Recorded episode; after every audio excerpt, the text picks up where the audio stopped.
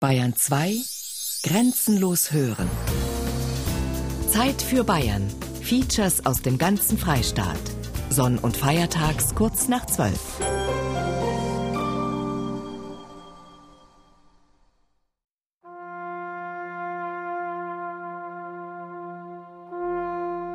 Für München war er ein Glücksfall. Er hat es sehr verstanden, die Bedürfnisse von Menschen, von einfachen Menschen wahrzunehmen. Er konnte mit den Leuten reden. Viel besser als alle seine Nachfolger. Alle seine Nachfolger, da schließe ich keinen aus. Er ist auch von den Leuten als einer von uns akzeptiert worden. Ich meine, es hätte einem ja auch ein bisschen zu Kopf steigen können, dass man jetzt hier Oberbürgermeister geworden sei. Aber das war bei ihm nicht so. Diese Frage, bin ich jetzt Oberbürgermeister, was bin ich jetzt eigentlich, das hat ihn weniger interessiert als die Frage, was machen wir. Er war grundehrlich. Er hat von sich selber gesagt, ich mag keinen Krampf. Nicht? Und an diesen Spruch hat er sich auch selber gehalten. Das Ausschlaggebende war, dass er den Menschen Mut gemacht hat. Für München war er ein Glücksfall.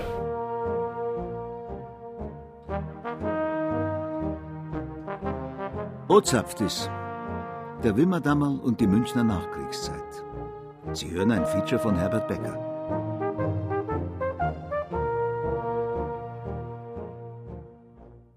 Was meinen Lebenslauf anlangt, habe ich ganz kurz zu berichten. Ich bin der Sohn, allerdings in einer Zeit geboren, meines Vaters, als er meine Mutter noch nicht heiraten konnte. Ich bin also ein lediges Kind.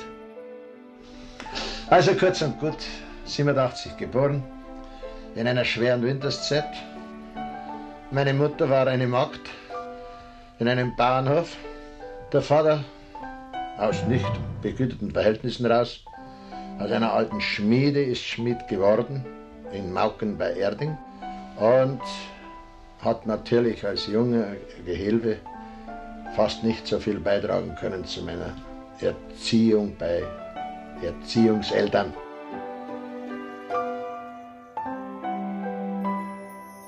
Nichts, aber auch gar nichts ließ in seiner Kindheit vermuten, dass Thomas Wimmer einmal Oberbürgermeister der bayerischen Landeshauptstadt werden sollte. 1960 schilderte er in einem Rundfunkgespräch seinen Werdegang. Was er über seine Kindheit erzählte, konnten ehemalige Nachbarn voll und ganz bestätigen. Seine Mutter war den ganzen Tag beim Waschen und Putzen. Der Vater hat beim Schmied Kost und Logis gehabt. Er ist schon eng hergegangen daheim, wie er sie auch noch bei ihm gewohnt hat und wie es den kleinen Dammerl haben dazu nehmen müssen, weil sie das Kostgeld nicht mehr aufgebracht haben. Aufgeschmalzene Wassersuppen, Buttermilch und Brot waren seine Delikatessen. Schokolade und Gürteln hat er nicht kennt. Der Dammerl war fünf, als die Eltern heirateten. Die Eheschließung änderte nichts daran, dass er ein lediges Kind war. Er erwies sich als guter, vielseitig begabter Schüler, und so meinte sein Lehrer, man solle ihn doch auf das kirchliche Gymnasium schicken. Allerdings hat sich dann das nicht ermöglichen lassen, weil in diesem Ordensstudium strenge Regeln waren, ledige Kinder nicht zugelassen waren. Und die Lehre bei einem Holzbildhauermeister musste er nach einem Dreivierteljahr abbrechen, der Vater konnte das Lehrgeld nicht bezahlen. Blieb eine Lehre bei einem Erdinger Schreiner. Im Juli 1903 erhielt er sein Zeugnis. Dem Vorzeiger dieses Buches, Thomas Wimmer, Schreinergesellen aus Erding, wird bekundet, dass er seine Gesellenprüfung mit der Note 1 abgelegt hat. Als Gesellenstück hat derselbe gefertigt eine dreiteilige Kommode. Dreiteilige Waschkommode, ein Nussbaum furniert und poliert, alles mit der Hand. Na, denn damals Maschinen gab es in dem Betrieb kein und überhaupt recht wenig. Drei Wochen nachdem er das Zeugnis bekommen hatte, brach er auf nach München. In einer Sendlinger Möbelschreinerei verdiente er gleich in der ersten Woche sage und schreibe 17 Mark und 50 Pfennig. Ah, können Sie sich vorstellen, wie ich mich da gefühlt habe. München hatte eine halbe Million Einwohner und es leuchtete. Hier wirkten Künstler wie Wassili Kandinsky, Gabriele Münter und Paul Klee und Literaten wie Thomas Mann, Paul Heise und Ludwig Thoma. In Schwabing tummelte sich die Bohème. Es war die gute alte Zeit vor Anno 14. Damals hat noch seine königliche Hoheit der Herr Prinzregent regiert, ein kunstsinniger Monarch. Es war noch vieles in Ordnung damals. Vieles, aber bei weitem nicht alles. Zum Weihnachtsfest des Jahres 1903 konnte der Wimmer damals seiner Mutter noch voller Stolz 75 Mark auf den Tisch zählen. Im Frühjahr drauf musste ihn sein Meister entlassen.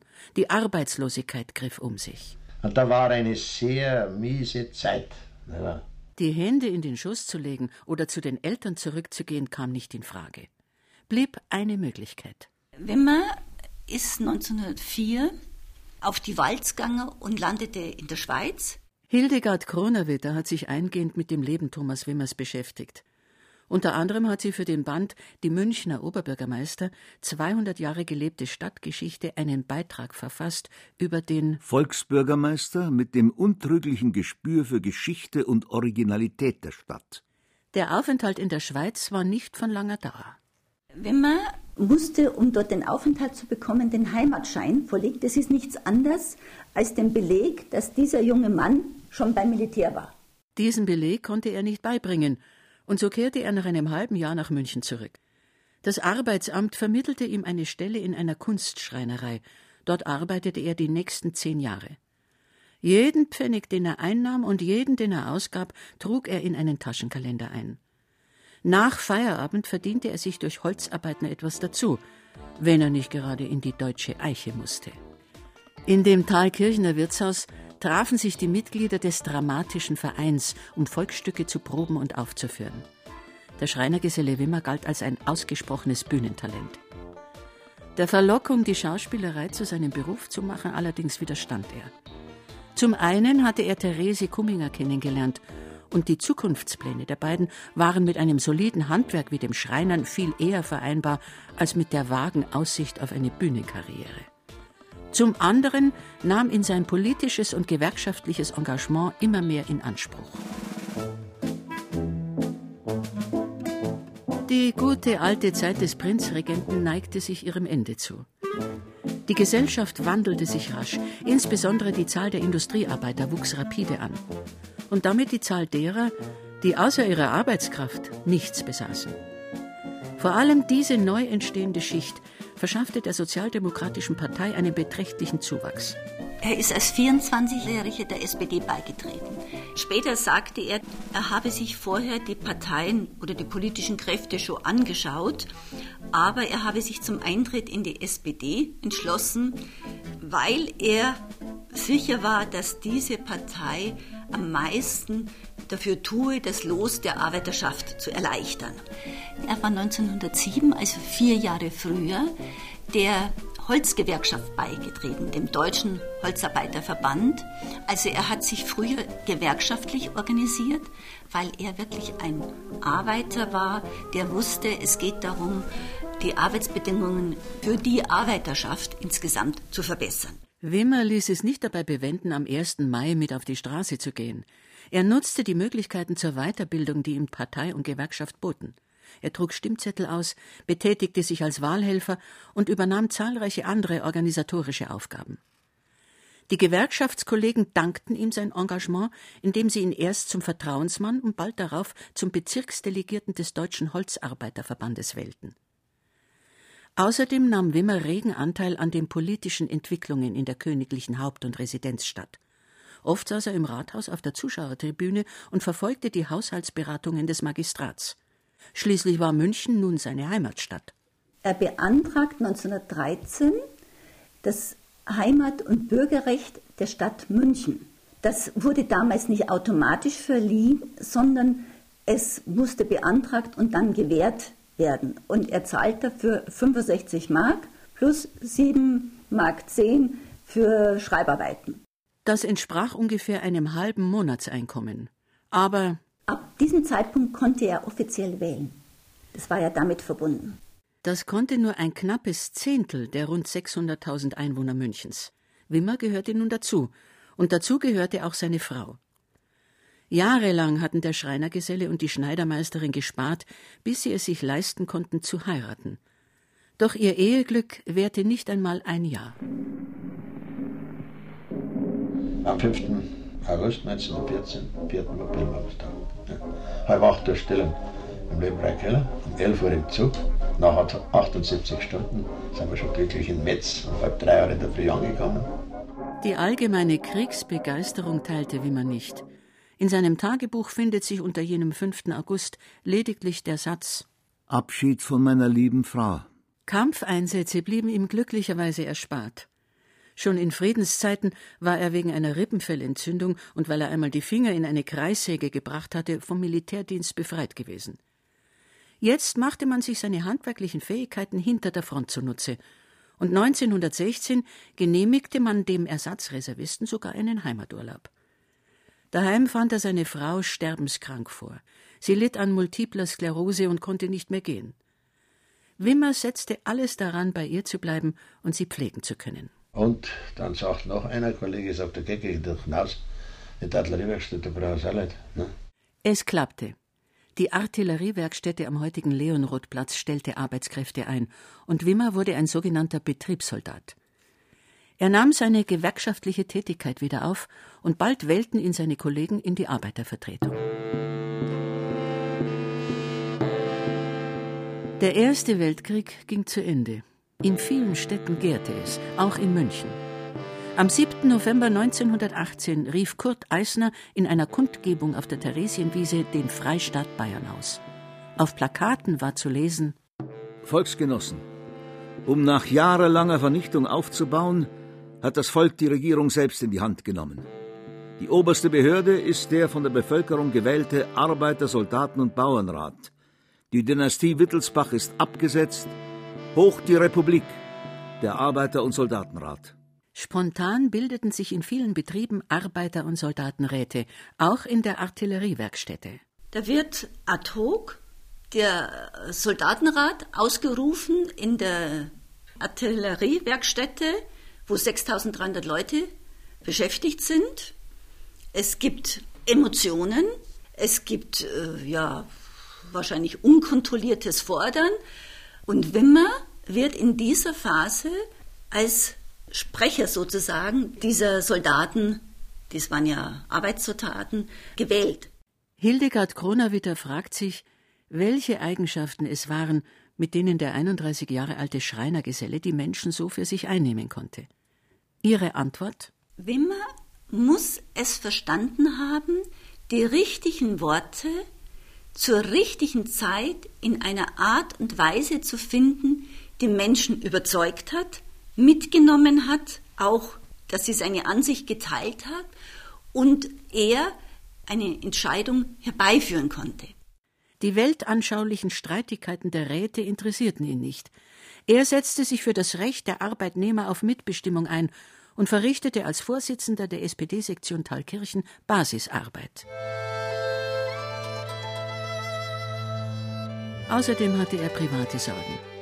Seine Frau war dauerhaft gehbehindert und litt zunehmend an Lähmungserscheinungen.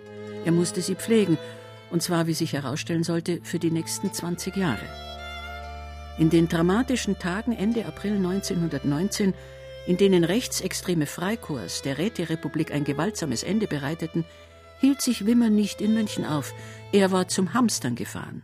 Dann ist er Beamter geworden beim Arbeitsamt.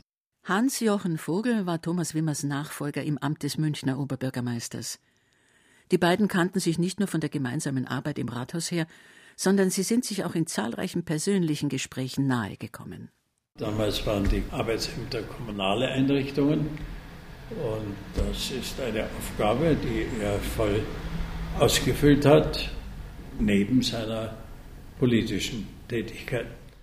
Die Gewerkschaften hatten angeregt, das Personal des Arbeitsamtes um sogenannte Fachvermittler zu erweitern.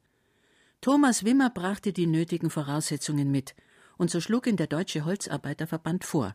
Noch im Frühjahr wurde er angestellt als Verwaltungsassistent. Sein Einkommen verbesserte sich dadurch nicht. Bei seiner ländlichen Verwandtschaft tauschte er Schreinerarbeiten gegen Lebensmittel ein Und nach wie vor legte er jeden Pfennig, den er erübrigen konnte, auf die Seite. Sogar in den Jahren der Hyperinflation, in denen die Mark immer schneller an Wert verlor. Im November 1923 war ein US-Dollar sage und schreibe 4,2 Billionen Mark wert. Als Wimmer sein Vermögen zählte, konnte er als Ergebnis notieren 57 Billionen 474 Milliarden 949 Millionen 497.000 und 678 Mark. Nach der Währungsreform waren das noch 57 Mark. Ein Zubrot verschaffte ihm seine politische Tätigkeit. Er war Ortsvorsitzender der Münchner Sozialdemokratie. Weil er einerseits durchsetzungsfähig, andererseits stets auf Ausgleich bedacht war. Deshalb hatten ihn die Genossen vom Sozialdemokratischen Verein München zu ihrem ersten Vorsitzenden gewählt. Dafür zahlte man ihm eine bescheidene Aufwandsentschädigung und man wollte sich von ihm im Stadtrat vertreten lassen. Da habe ich meine politischen Freunde gebeten, davon Abstand zu nehmen, denn ich bin ja jetzt im Arbeitsamt draußen. Noch gar nicht lang, nicht einmal ein Jahr. Und ich muss da erst da draußen meinen Mann stellen. Na, bitte also davon Abstand zu nehmen. Aber im Jahre 24, da bin ich dann auf die Kandidatenliste gegangen und bin auch gewählt worden als Mitglied des Stadtrats. Und im Jahre 29 wieder. Hat sich da insbesondere für Fragen des Wohnungswesens und des Wohnungsbaus engagiert, hat auch wie andere Sozialdemokraten sich gegen den Nationalsozialismus, der immer stärker wurde, gewandt und ist deswegen ja auch politisch verfolgt worden. Der Nationalsozialismus. Anfang der 20er Jahre fing er an, von sich reden zu machen. Nazis störten Maikundgebungen, verübten Anschläge auf das Redaktionsgebäude der sozialdemokratischen Zeitung Münchner Post unternahmen unter der Führung von Adolf Hitler und Erich Ludendorff einen Putschversuch. Der schlug fehl. Dennoch waren die Nazis 1924 im Rathaus vertreten. In Thomas Wimmer hatten sie von Anfang an einen erbitterten Gegner. Er sprach nie von den Nazis, sondern immer von den Nationen. Wimmer gehörte dem Stadtrat noch nicht lange an, da kam es während einer Sitzung zu einem Zwischenfall. Da hat sich ein Mitglied erlaubt, unseren Vorsitzenden Albert Nussbaum, in der gemeinsten Weise zu behandeln. Naja, ich bin oberbayerisches Blut in meinen Adern. Ne? Da habe ich nicht lange Geschichten gemacht. Aufgestanden vom Platz. Übergegangen auf die rechteste äußere Seite. Und ihm bloß zu eröffnen, aber er wäre abgeschoben, aber dann habe ich ihn gepackt mit dem Handgriff. Gesagt, da bleiben. Ich habe ihn nur, da nichts verwirken, aber ich sage Ihnen, Sie nochmal in unseren Fraktionsvorsitzenden so gemein persönlich beleidigen wie vorhin, ohne dass der Herr Oberbürgermeister Schanreck ernsthaft eingegriffen hätte, auf wie Sie da hinten bei der Tür ne? Dass Wimmer richtig gewalttätig wurde, ist unwahrscheinlich. Das entsprach nicht seinem Naturell. Dass ihm in Anbetracht offensichtlicher Ungerechtigkeiten der Kamm schwoll, darf dagegen als Tatsache gelten. Sie galten als einer der stärksten Widersacher während der Zeit. Ach, ich habe, will das nicht behaupten, dass ich einer der Stärksten war. Ich war ein ziemlich starker Widersacher. Ja. Der Gesundheitszustand seiner gelähmten Frau verschlechterte sich. Da eine Stockwerkswohnung für sie, wie er sich ausdrückte, ein lebenslanges Gefängnis gewesen wäre, nahm er den Bau eines Eigenheims in Angriff. Ich habe auch im Jahre 1926 mit Aufgebot aller Mittel, die mir zur Verfügung standen, auf Anraten der Ärzte ein kleines Häusl gebaut, nicht? in Hallerhing, das ich heute noch bewohne. 75 Quadratmeter. Heute noch? Heute noch mit 75 Quadratmeter Wohnfläche. Wann immer er Zeit fand, werkelte er beim Bau selber mit. Harald Högner hat das Haus in den 30er und 40er Jahren kennengelernt. Sein Vater Wilhelm Högner und Thomas Wimmer waren Parteifreunde, und da sowohl die Högners als auch die Wimmers in Harlaching wohnten, besuchten sie sich oft. Es war ein bescheidenes Haus. Es waren in Parterre zwei, ein größeres und ein kleineres Zimmer und im ersten Stock mehrere Schlafzimmer. Und das Dachgeschoss war, so viel ich mich erinnere, damals nicht ausgebaut. Ist, glaube ich, bis heute nicht ausgebaut. Das äh, Angenehme war, dass ein größerer Garten drumherum war. Das aufgenommene Darlehen zurückzuzahlen, stellte eine erhebliche finanzielle Belastung dar. Aber zu sparen, wo es nur ging, war für Wimmer ohnehin eine Selbstverständlichkeit. Auch auf das Finanzgebaren seiner politischen Gegner hatte er ein wachsames Auge Und als ein SPD-Plakat Zuwendungen anprangerte, die Hitler von Mussolini erhielt, brachte ihm das als dem presserechtlich Verantwortlichen prompt eine Klage ein. Doch weder Klagen noch Drohungen hinderten Wimmer daran, etwa bei Haushaltsdebatten, den Links- wie den Rechtsextremismus scharf zu verurteilen. Wimmer hielt den Kommunisten und Nationalsozialisten den Spiegel vor das Gesicht, schrieb der bayerische Kurier anerkennend. Was er besonders den Letzteren ins Stammbuch schrieb, beweist wirklich, was er am Schluss von den Nationalsozialisten sagte, dass es diesen Leuten nicht um sachliches Arbeiten, sondern lediglich um den Skandal zu tun sei. Es half alles nichts. Anfang März 1933 gewann die NSDAP die Reichstagswahl. Kurz darauf übernahm sie auch im Münchner Rathaus die Macht. Wimmer war bis zuletzt nicht müde geworden, vor ihr zu warnen. Er hatte mit zum Gefolge, dass ich natürlich auf der Liste war. Ne? Am anderen Morgen sofort verhaftet worden bin. Ne? Zuerst äh, zwei Tage in der Polizei, zwei Tage in Scharlem und dann auf monatelang abgeschoben nach Landsberg in Einzelhaft ins Zellengefängnis. Er muss eine klare Vorstellung von dem gehabt haben, was auf ihn und seine Parteifreunde zukam. Harald Högner kann sich erinnern. Dass er der war, der meinen Vater, der aus der Heimat verbunden war, gedrängt hat, dass er vor die Nazi flüchtet. Weil er gesagt hat, Willi, ein paar von uns müssen doch noch übrig bleiben. Wenn es dir erwischen, kommst du ins KZ und dann bist du ein toter Mann. Da hätte er ja recht gehabt. Ne? Die weitere Amtsausübung wurde ihm wie allen anderen SPD-Stadträten untersagt. Er verlor seine Stelle im Arbeitsamt und wurde mit lächerlich geringen Bezügen in den Ruhestand versetzt. Man nahm ihm seinen Schrebergarten und zahlte ihm dafür eine Entschädigung von sechs Reichsmark 50.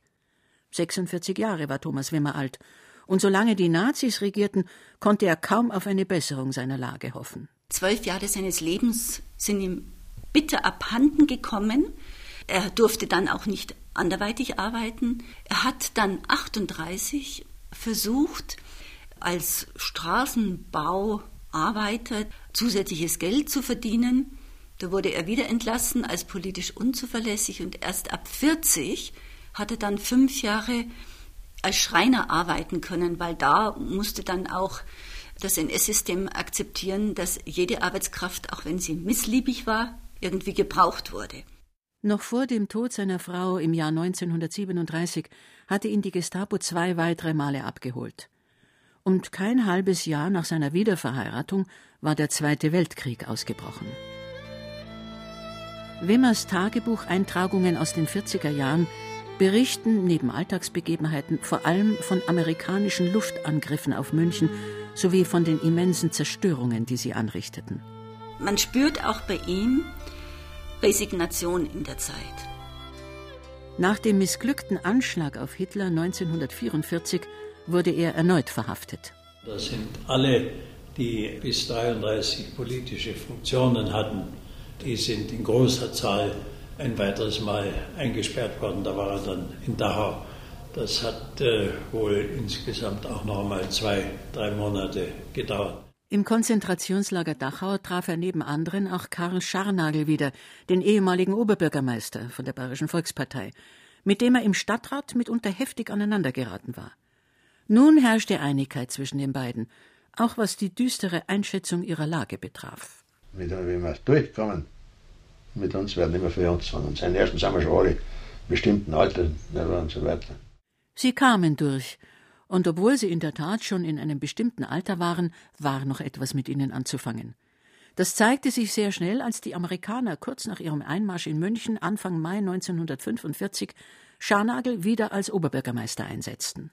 Interessant ist dann tatsächlich, dass seine Aktivitäten wieder zurückkehren, als ihn Scharnagel zwei Tage später ins Rathaus bittet und da ist dieser Wortwechsel. Ja, sagt er, das sehen ja jetzt wie wir beieinander sind. Sag ich, ja, das weiß ich. Ja, und was soll ich? Und dann sagt er, mithelfen. Es gab unendlich viel zu tun. Wimmer wurde zunächst stellvertretender Leiter des Arbeitsamtes. Größere Aufgaben standen unmittelbar bevor. Die Stadt sollte sich wieder selbst verwalten. Dazu mussten die entsprechenden Organisationsstrukturen aufgebaut werden. Der Wimmer Biograf und Mitverfasser des Bandes Die Münchner Oberbürgermeister, 200 Jahre gelebte Stadtgeschichte, Helmut Hanko. 1945 gab es ja keine Parteien. Da ist der Stadtrat von den Amerikanern zusammengesetzt worden, und zwar auf Vorschlag von Karl Scharnagel. Und die Amerikaner hatten auch die Bestellung eines dritten Bürgermeisters angeordnet. Wimmer fand dieses Amt sehr überflüssig und kostete nur unnötig Geld. Dass er dafür vorgesehen war, änderte an diesem Standpunkt nichts. Erst der Stadtkommandant Major Keller konnte ihn in einem längeren Gespräch umstimmen. Auch Karl Scharnagel wollte ihn unbedingt im Rathaus haben. Für ihn war Wimmer ein ebenso umsichtiger wie praktisch erfahrener Mitarbeiter, der sich besonders durch eine klare, nüchterne Beurteilung der gegebenen Tatsachen auszeichnet. In der Tat beurteilte Wimmer die Lage nüchtern. Was war diese einst so herrliche, schöne Stadt im Jahre 45 beim ersten Amerikaner? Nicht mehr und nicht weniger als wird ein besserer, lebendiger Dreckhaufen. Oder Schutthaufen. Die Welt ausgedrückt.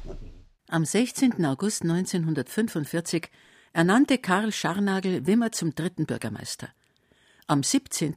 betraute er ihn mit einer äußerst schwierigen Aufgabe. Sicherzustellen, dass die Menschen irgendwie eine warme Stube kriegen. Also Holz herbeizuschaffen, es zu schaffen, dass für die Leute ein gewisses Maß, ich glaube es war ein Ster Brennholz, zur Verfügung gestellt werden kann. Die Energiewirtschaft war lahmgelegt, die Verkehrsverbindungen unterbrochen. Aus den Bergbaugebieten in West- und Mitteldeutschland kam keine Kohle mehr. Um Ersatz zu schaffen, mussten für den nächsten Winter weit über eine halbe Million Ster Holz geschlagen und verteilt werden. Der private Brennstoffhandel war damit überfordert, und das Problem von den Amerikanern lösen zu lassen, wäre ein Eingeständnis der eigenen Unfähigkeit gewesen. Die Besatzungsbehörden hätten der Stadt daraufhin mit Sicherheit weitere Kompetenzen entzogen. Also musste mit Partnern verhandelt werden, die ganz unterschiedliche Interessen hatten. Es mussten Verträge geschlossen und rechtliche Probleme gelöst werden. Schließlich galt es, ein Vertriebssystem aufzubauen. Wimmers praktischer Sinn bewährte sich. Heute hat man gesagt, er hat dann sowas entwickelt wie so Public-Private Partnership, so ein Modell, damit das abgewickelt werden konnte. Dass er in diesen bitteren Wintern 46, 47 auch durch sein organisatorisches Geschick dafür gesorgt hat, dass die Menschen nicht bitterlich gefroren haben. Das brachte ihm den Spitznamen städtischer Oberheizer ein. Die meisten Münchner aber begannen ihn um diese Zeit liebevoll den Wimmer damals zu nennen. Bis September 47 hatte er auch die Beseitigung des Hausmülls geregelt und derart sichtbare, jedem Einzelnen zugutekommende Leistungen brachten ihm allgemeine Anerkennung. Nach dem Rücktritt des bisherigen zweiten Bürgermeisters Franz Stadelmeier rückte er in dessen Amt nach. 1948 ist er dann zum Oberbürgermeister gewählt worden, damals noch vom Stadtrat und nicht von den Bürgern und Bürgerinnen selber. Neben der SPD und der CSU waren nach den Kommunalwahlen eine ganze Reihe kleinerer Parteien ins Rathaus eingezogen. Wimmer war der Kandidat, auf den sich alle einigen konnten. Damals war man wahnsinnig froh, dass ein unbelasteter Mann, aber mit politischer Erfahrung, der schon als äh, Gewerkschafter Streiks organisiert hatte und an der Spitze stand, den dann Wilhelm Högner auch in den Kreis der Verfassungsväter aufgenommen hat, überhaupt zur Verfügung stand. Wenn Christian Ude, der 1993 Münchner Oberbürgermeister wurde, von den Verfassungsvätern spricht, so meint er die Angehörigen jener verfassunggebenden Versammlung, mit deren Bildung die Amerikaner im Februar 1946 den Ministerpräsidenten Wilhelm Högner beauftragt hatten. Wimmer hat sich dann sehr eingesetzt, dass Scharnagel zweiter Bürgermeister wurde. Dass der alte und der neue OB ein sehr spezielles Verhältnis zueinander hatten, konnte auch das langjährige Stadtratsmitglied Ludwig Schmidt bestätigen. Gleichzeitig sagt das, was er einmal in einem Interview äußerte, viel über Wimmers Charakter aus. Nach seiner Wahl, so erinnerte sich Schmidt, wollte er das Büro des Oberbürgermeisters nicht beziehen, sondern er wollte in seinem Hinterzimmer bleiben. Und die beiden haben prächtig harmoniert. Nicht? Und Thomas Wimmer hat in Dingen, wo er gewusst hat, da ist der Scharnagel der Bessere, nicht? um die oder die Sache voranzutreiben, hat er eben den Erfahrenen, das war also der Oberbürgermeister Scharnagel, hat er den frei arbeiten lassen. Die Aktion, die bis auf den heutigen Tag am engsten mit Thomas Wimmers Namen verbunden wird, stand noch bevor. Es war die Schutträumaktion des Jahres 1949. Mit der Losung Ramadama, für Nicht-Bayern sei gesagt, dass das frei übersetzt Räumen tun wir bedeutet, forderte der Damal die Münchner auf, rund 10 Millionen Tonnen Schutt zu beseitigen. Erstens einmal die Straßen sauber machen, die öffentlichen Plätze wieder in Ordnung bringen und dann die total zusammengeworfenen Privatobjekte und staatlichen Objekte und gemeindlichen Objekte, nicht wahr? Denn wenn der Dreck nicht wegkommt, kann doch keiner damals daran denken, irgendwie wieder aufzubauen. Ne? Ramadama wurde zu einer Metapher für die Befreiung Münchens sowohl von dem Schutt, den die Fliegerangriffe hinterlassen hatten, als auch von anderen Altlasten der Nazizeit. Wimmer war die Galionsfigur der Aktion. Ein Foto zeigt ihn in Arbeitskleidern, in der Hand eine Schaufel. Und er wirkt nicht im geringsten unglaubwürdig. Karl Scharnagel, der sich zwei Jahre zuvor bei einer Straßenkehraktion der Öffentlichkeit mit einem Besen präsentiert hatte, war damit weit weniger gut angekommen.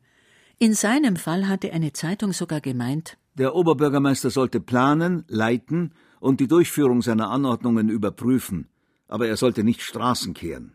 Scharnagel trug gerne Stehkragen, Wimmer nicht. Ergo stellten übelwollende Bedenkenträger bei ihm andere Fragen, zum Beispiel die, ob er denn der Richtige sei für die Wahrnehmung der notwendigen Repräsentationsverpflichtungen eines Oberbürgermeisters in einem Kulturzentrum wie München. Das bezog sich darauf, dass äh, Thomas Wimmer halt äh, bei vermeintlich gebildeten Leuten nicht hoch angesehen war, weil er nur ein Schreiner gewesen ist. Aber Wimmer war der Richtige. Allerdings repräsentierte er seine Stadt auf eine eher unkonventionelle Weise. Michel Ebauer, der 1963 eine Wimmer-Biografie herausbrachte, beschreibt sie so. Durch seine joviale Art des Ausdrucks nahm er dem Hochoffiziellen gleich die Härte der starren Etikette und brachte interne Unterredungen auf einen gemütlich münchnerischen Nenner. Die joviale Art des Ausdrucks fand nicht bei allen Anklang, und über die starre Etikette setzte sich Thomas Wimmer mitunter einfach hinweg. Und ich sehe auch noch vor mir bei den Faschingsbällen, das war ja damals noch etwas durchaus Volkstümliches.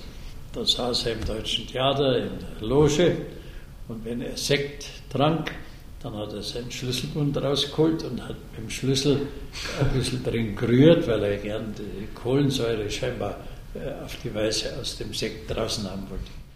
Das Gros der Münchner liebte Wimmer gerade für seine unkomplizierte Art. Und so war es keine Überraschung, dass man ihn 1952, als der Oberbürgermeister direkt vom Volk gewählt wurde, mit großer Mehrheit in seinem Amt bestätigte. Mit dem Dammal konnte man sich identifizieren. Wenn er zum Beispiel eine Weißwurst aß, dann verfuhr er dabei nicht anders als der Arbeiter in Heidhausen oder Giesing. Bitte schön die Wurst raus, nicht wahr, wenn sie serviert ist, da haben wir sie ja noch in Kittel drin, in der Mitte aufgeschnitten. Ne? Dann der Länge nach einen Schnitt, ne? und dann nehme ich, weil ich halt äh, für Einfachheit bin, nicht wahr, nehme ich halt meinen Fingernagel her, nicht? sonst geht es ja mit der Gabel mit dem Messer. Ne? Und ziehen die Haut ab. Und ziehen die Haut ab, nicht wahr? Und äh, wenn es mir gerade passt, dann nehme ich gleich die halbe Weißwurst und wenn es mir nicht passt, nehme ich halt ein Viertel Weißwurst. Ja, aber kleiner schneiden tut man es eigentlich nicht. Nein, weil man soll ja noch, wenn man sie im Mund nimmt, soll man da auch noch ein bisschen Biss haben. Und dann, äh, was passt am besten dazu? Bier. Bier, gell, ja. selbstverständlich. Bier und Riesen. Und Britzen. Thomas Wimmer war der Volksbürgermeister par excellence. Die Sprechstunden, Menschen haben sich wegen Wohnungen und anderer Dinge an ihn gewendet. Denn ich habe es beliebt, jeden Mittwoch von 8 bis 10, manchmal auch bis 12, je nachdem es mir möglich war, die Klienten wahllos ne, im Rathaus zu empfangen. Weil ich mich stets in diesen Zeiten als den ersten Diener, als Oberbürgermeister, der erste Diener der Bevölkerung seiner Stadt sein soll. Dann war schon eine Besonderheit, dass man nicht vor seinem Schreibtisch Platz nehmen sollte, sondern neben ihm. Er hat immer die Leute neben sich sitzen haben wollen. Verwaltungschef im eigentlichen Sinn, so hat er sich nicht verstanden. Genau das wurde ihm angekreidet. Vor der Kommunalwahl des Jahres 1956 unterstellten ihm seine politischen Gegner ein falsches Amtsverständnis. Die Abendzeitung machte sogar Wimmers Gewohnheit, bei der Eröffnung des Oktoberfests das erste Fass Bier anzuzapfen, zum Gegenstand eines äußerst unschönen Angriffs. Sie titelte Wimmer soll abdanken. München braucht einen Bürgermeister, keinen Bieranzapfer. Welche Auswirkungen diese Aussage hatte, ist schwer abzusehen. Der eine oder andere scheint sie sich angeeignet zu haben, und einen damals zehn Jahre alten Buben hat sie bei der Berufswahl stark beeinflusst. Als ich mal eine sehr geschlamperte Hausaufgabe abgeliefert habe an der Grundschule, hat äh, mein Lehrer mich richtig zusammengestaucht mit den Worten, Ude, werd doch Oberbürgermeister, da musst anzapfen können, sonst nix. Da habe ich mir gedacht, was, wenn man da sonst nichts lernen muss, ist es ja ein wunderbarer Beruf. Christian Ude hat später herausgefunden, dass einem OB doch ein wenig mehr abverlangt wird. Unter anderem muss er in der Lage sein, Sitzungen zu leiten. Auch die Fähigkeit dazu wurde Wimmer von seinen Kritikern abgesprochen. Im Münchner Merkur war zu lesen, er sei außerstande, den Stadtrat zu bändigen. Er hat dagegen ganz klar gesagt, er ist kein Bändiger des Stadtrats. Er erwartet, dass die Stadträte mit gesundem Menschenverstand arbeiten. Seine Aufgabe als Oberbürgermeister ist es nicht, den Stadtrat zu disziplinieren, sondern er erwartet von jedem, der im Stadtrat ist, dass er sich seiner politischen Verpflichtungen bewusst ist. Und Verstöße gegen die Geschäftsordnung wollte er deshalb nicht sanktionieren, weil er glaubte, das richte eher Schaden an, als dass es zur Disziplin beitrage. Wahr ist, dass er gelegentlich eine sehr unorthodoxe Art der Sitzungsleitung an den Tag legte. Zu spüren bekam das neben anderen Hildegard Hambrücher, die 1948 im Alter von 27 Jahren in den Stadtrat kam. Eine unverheiratete Frau, gefutzert und hat mitgekriegt und hat dann einen Antrag gestellt auf eine sechswöchige Amerikareise, den der Oberbürgermeister knurrend bewilligt hat. Aber von dem Augenblick an, wo sie wieder da war, hat immer, wenn sie sich zu Wort gemeldet hat, da, wie man gesagt, das können Sie nicht wissen, Fräulein Brüger, da waren Sie gerade in Amerika. Er hat manchmal die Fähigkeit gehabt, sich absichtlich zu versprechen. Da hat sich ja mal der Stadtrat aufgeregt, weil andere seine Glaubwürdigkeit angezweifelt hat. Und dann war ein lebhafter Disput und dann hat der Thomas sinngemäß gesagt, ich verstehe Ihre Aufregung gar nicht. Ist ja überhaupt niemand da, der eine Unglaubwürdigkeit irgendwie bezweifelt. Ne? Na, um Gottes Willen natürlich Glaubwürdigkeit. So. Und wenn es drauf ankam, dann konnte der Wimmer damals so richtig lospoltern. Überhaupt seine Stimme. Als ich ins Rathaus kam, da ist mir aufgefallen, welche Stimmstärke er entwickelte. Aber dann ist mir später allmählich deutlich geworden, er gehörte ja noch zu der Generation, die bei Massenversammlungen im Freien nicht mit äh, Mikrofon oder Megafon, sondern mit der natürlichen Stimme sprechen mussten. Und sprechen Sie einmal auf der Theresienwiese zu 3000 Leuten mit der natürlichen Stimme. Trotz aller Kritik an ihm wählten die Münchner Thomas Wimmer mit über 58 Prozent ihrer Stimmen auf vier weitere Jahre zum OB. Der Grund dafür, dass es nur vier waren, lag darin, dass ein berufsmäßig gewählter Oberbürgermeister eine Amtszeit von sechs Jahren hatte, ein ehrenamtlicher nur vier. Und 1952 wollte die CSU nicht, dass man den Wimmer auf sechs Jahre wählt, weil die die Hoffnung gehabt haben, in vier Jahren ändern sich vielleicht die politischen Verhältnisse. 1956 wollte die SPD nicht, weil die SPD nämlich gesagt hat, jetzt ist er uns eigentlich schon langsam zu alt. Wir wollen 1960 mit einem neuen Kandidaten rein. Und der Wimmer, der ist tatsächlich seit seiner Amtszeit ehrenamtlicher Oberbürgermeister gewesen. Und es bedurfte sogar einer energischen Anweisung vom Vogel, damit es mit seinen Ruhestandsbezügen funktioniert hat, weil da hat es irgendwie Probleme gegeben, die überzuleiten vom Ehrenamtlichen auf die vergleichbaren Berufsmäßigen. Nein, Wimmer hat seine eigenen Interessen nie in den Vordergrund geschoben. Dafür glaubte man ihm aber auch, wenn er sagte, der Gürtel müsse enger geschnallt werden. Er selber brauchte keinerlei Luxus. Zigarren hat er geraucht, aber wenige. Also hin und wieder mal eine. Aber nicht, nicht so gewohnheitsmäßig. Wenn er guter Laune war, nicht, bei einem Schluck Bier, nicht, mit Weißwürst und so, da hat er dann hinterher eine geraucht. Es waren eher billige Stumpen, denn seine Sparsamkeit, genauer gesagt seine Abneigung gegen jede Art von Verschwendung, betraf sämtliche Bereiche. Für den einen oder die andere in seinem Umkreis brachte das gewisse Härten mit sich. Wenn er sich nämlich aus dem Ratskeller eine Leberknödelsuppe kommen hat lassen und die nicht ganz Hunger hat, hat die arme Frau Grimmer den Rest essen müssen. Und die hat immer gesagt, das ist furchtbar graust, aber er hat darauf bestanden, dass sie die isst, weil verkummer muss nichts. Ich habe noch seine Haushaltsbücher aus den Jahren 45 folgende. Und da merkt man bei seinen Ausgaben nicht, dass er Bürgermeister geworden ist. Das heißt, sein Lebensstandard hat sich nicht verändert. Seine Frau hat immer erzählt, wenn sie gesagt hat, wir gehen ins Theater, ich brauche Geld, ja, fünf Mark, das langt. Also so war er. Er hatte eine Leidenschaft und das waren Zahlen, und zwar insbesondere über finanzielle Entwicklungen. Bekannt war ja, dass er, um zu untermauern, warum die Stadt sparsam sein muss, Zahlenfeuerwerke loslassen hat. Da hat die Landeshauptstadt München trotz der doch schwierigen Nachkriegszeit so viel wie keine Schulden gehabt. So viel wie keine Schulden. Und er war sparsam, auch aus den Gründen nicht, weil er gewusst hat, nicht, dass wenn er Schulden macht, nicht, äh, das teurer kommt, als wenn er keine macht. Nicht. Das Sparen verstellte ihm nicht den Blick auf die Zukunft. So befürwortete er mit Nachdruck die Verlegung des deutschen Patentamts nach München und die Übernahme des Riemer Flughafens durch die Stadt. Beides kostspielige und mit Risiken behaftete Unterfangen, deren Notwendigkeit bei weitem nicht jeder einsah. Wimmer war nicht grundsätzlich fortschrittsfeindlich. Den Plänen jener Modernisten allerdings, die eine autogerechte Stadt schaffen wollten, widersetzte er sich vehement. Da waren nämlich schon Bewegungen im Gange nicht, von Architekten, nicht, die völlig neue Stadtbilder gegeben hätten. Aber das wäre dann genauso öd gewesen wie Hannover nicht, und, und Frankfurt. Mit ein paar Wolkenkratzer in der Mitte. Nicht? Und die Kirche tritt in den Hintergrund.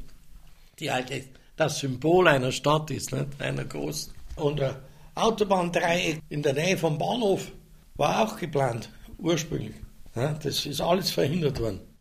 Dafür konnte und kann jeder Oberbürgermeister nach Wimmer bei einem Blick aus seinem Büro im zweiten Stock des Rathauses dankbar sein. Denn was er sieht, bzw. nicht sieht, hat er Wimmers Einsatz zu verdanken. Hier wäre jetzt äh, so ähnlich wie in Hannover eine Stadtautobahn, die mitten durch die Stadt führt und äh, möglichst großes Verkehrsaufkommen möglichst schnell abwickeln soll. Es wäre also unmöglich, ohne Fußgängerbrücke überhaupt von nördlich des Marienplatzes zu südlich des Marienplatzes zu gelangen.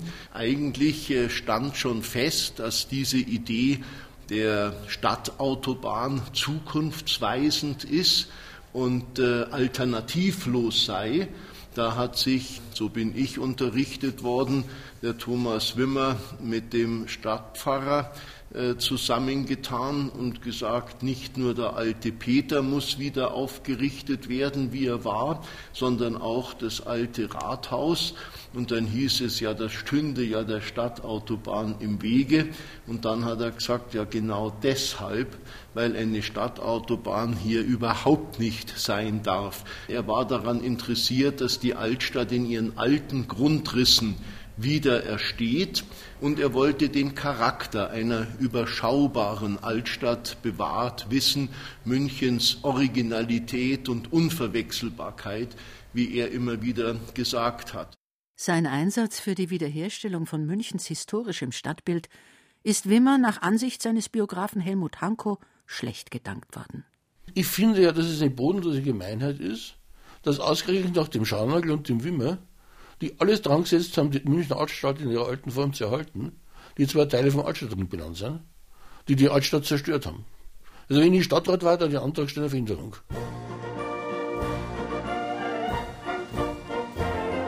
Wenn Thomas Wimmer eins am Herzen lag, dann war es das Bewahren der Identität Münchens. Dazu gehörten für ihn auch die Feste und Umzüge, der Fasching und der Salvatoranstich, vor allem aber die Wiesen. Er liebte diese Lustbarkeiten. Durch die Fahrt in der Kutsche am Wiesensonntag, beim Trachtenzug oder auch beim Wirteeinzug, das hat ihm schon gefallen. 1950 hat er auf dem Oktoberfest zum ersten Mal angezapft. Das war damals alles andere als eine Selbstverständlichkeit. Heute ist ein Oberbürgermeister, der diese volkstümliche Tat und mittlerweile weltweit werbewirksame Tat nicht leisten würde, nämlich Urzapfen, den würde man verdammen. Damals hat man gemeint, dass dies etwas wäre, das nicht dem Status eines Oberbürgermeisters geziemt. Als ich dann OB wurde, Oberbürgermeister, da habe ich gesagt, also mit dem Anzapfen kenne ich mich nicht so aus. Da habe ich ihn gebeten, dass er das weitermacht. Das hat ihn schon sehr gefreut. Jetzt ist der Wechsel schon angesetzt und dann wird ja auch auf dem großen Podium die Kapelle Schwarzfischer einsetzen und den ersten Oktoberfestmarsch spielen. Und da höre ich von draußen schon den ersten Böllerschuss.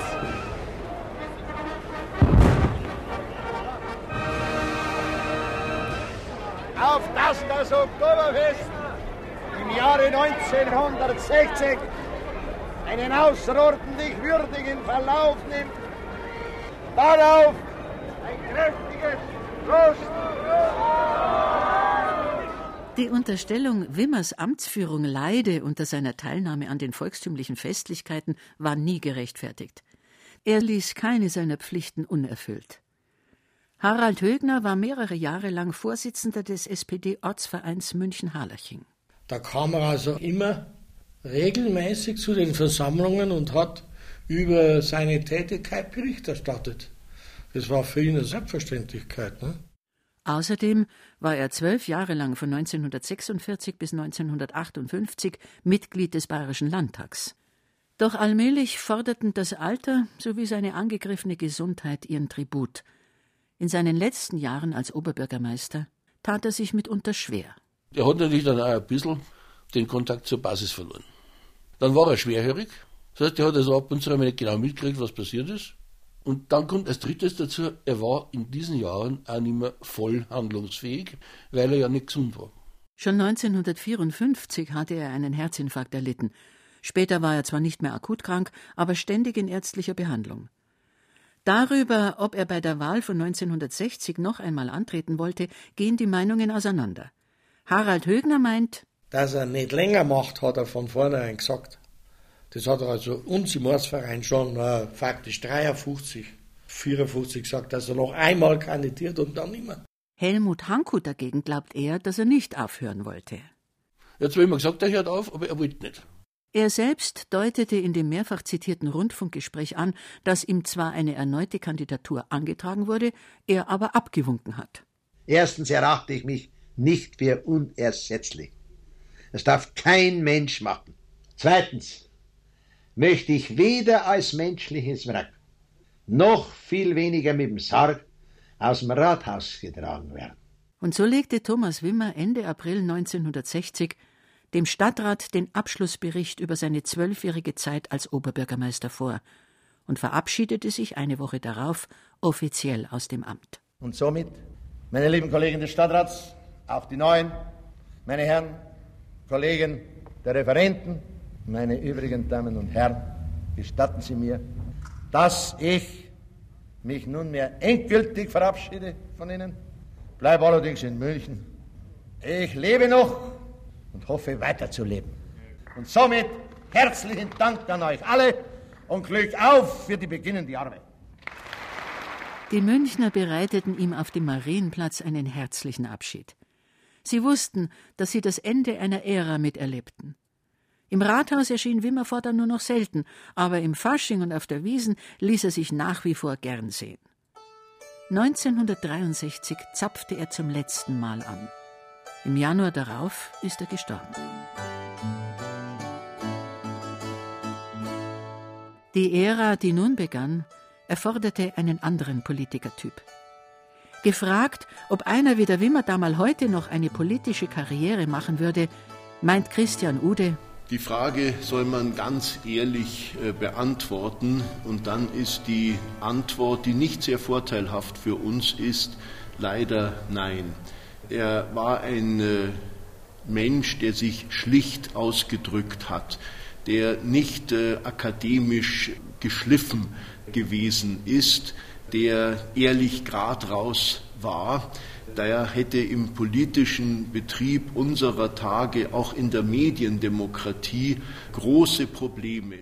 Und auch Hans-Jochen Vogel meint. Später hätte es sich schwieriger getan und hätte Probleme gehabt, aber in diesen Jahren, in den zwölf, in denen er OB war, war der richtige Mann für München am richtigen Platz. Ohne solche glaubwürdige Persönlichkeiten wäre es nach der auch psychischen und ideologischen Katastrophe von 45 gar nicht möglich gewesen. Da ist seine Rolle nicht groß genug einzuschätzen, aber es war ein Mann für seine Zeit. Etwas anders sieht es Hildegard Kronawitter. Für sie steht fest, dass er eine besondere politische Begabung hatte, auch im Zusammenhalten von Strukturen, von Menschen, von einer politischen Linie. Eine Begabung also, die auch in unseren Tagen noch zum Tragen käme. Zumal heute für diesen gescheiten Buben ein Weg gefunden würde, dass er ins Gymnasium gehen kann und damit einen anderen Weg eröffnet bekommt. Vielleicht sogar einen ganz anderen. Vielleicht würde er diesmal der Bühne nicht den Rücken kehren und Schauspieler werden. Die Begabung dazu hätte er mitgebracht. Er hat auch wunderbare Couplets gesungen, sogar noch im höheren Alter. Ihr habt einmal vom Himmel geträumt. Herrgott, was da drum schön. Da wenn einmal du drum bist gewinn, da mag's gar nicht mehr gehen. Da drum, da schaut's viel schöner aus, wie drunten im Hofbräuhaus. Aber nur ein echter Münchner muss man sein, sonst darf's gleich gar nicht in den Himmel hinein. Den kann man preisen in Himmel hinauf, hört sich Gemütlichkeit gleich auf, weil der sein Mai nicht halten kann. Da ging die Rafferei gleich an. Wo zapft es? Der Wimmerdammerl und die Münchner Nachkriegszeit. Sie hörten ein Feature von Herbert Becker. Die Sprecher waren Ilse Neubauer und Wolf Räuber. Ton und Technik Cordula Vanchura. Redaktion Gerald Huber. Wie ich mit Steiwagen aufgefahren bin, denke mir, schlau muss sein. Am Ende gibt's drum gar kein Bier. Na geh gar nicht nein. Wie ich stehe vor der Himmelstür, schrei nein, gibt's da herin ein Bier? Na, der Petrus sagt, geh rein, Hans Wurst.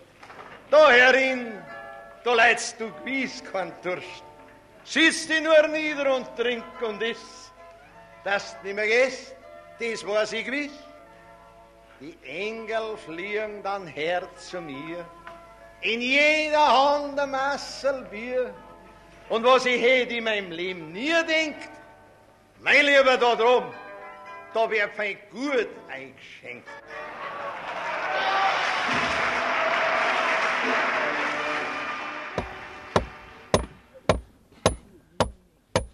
Na, na, raus geht's. So, jetzt ist er drin.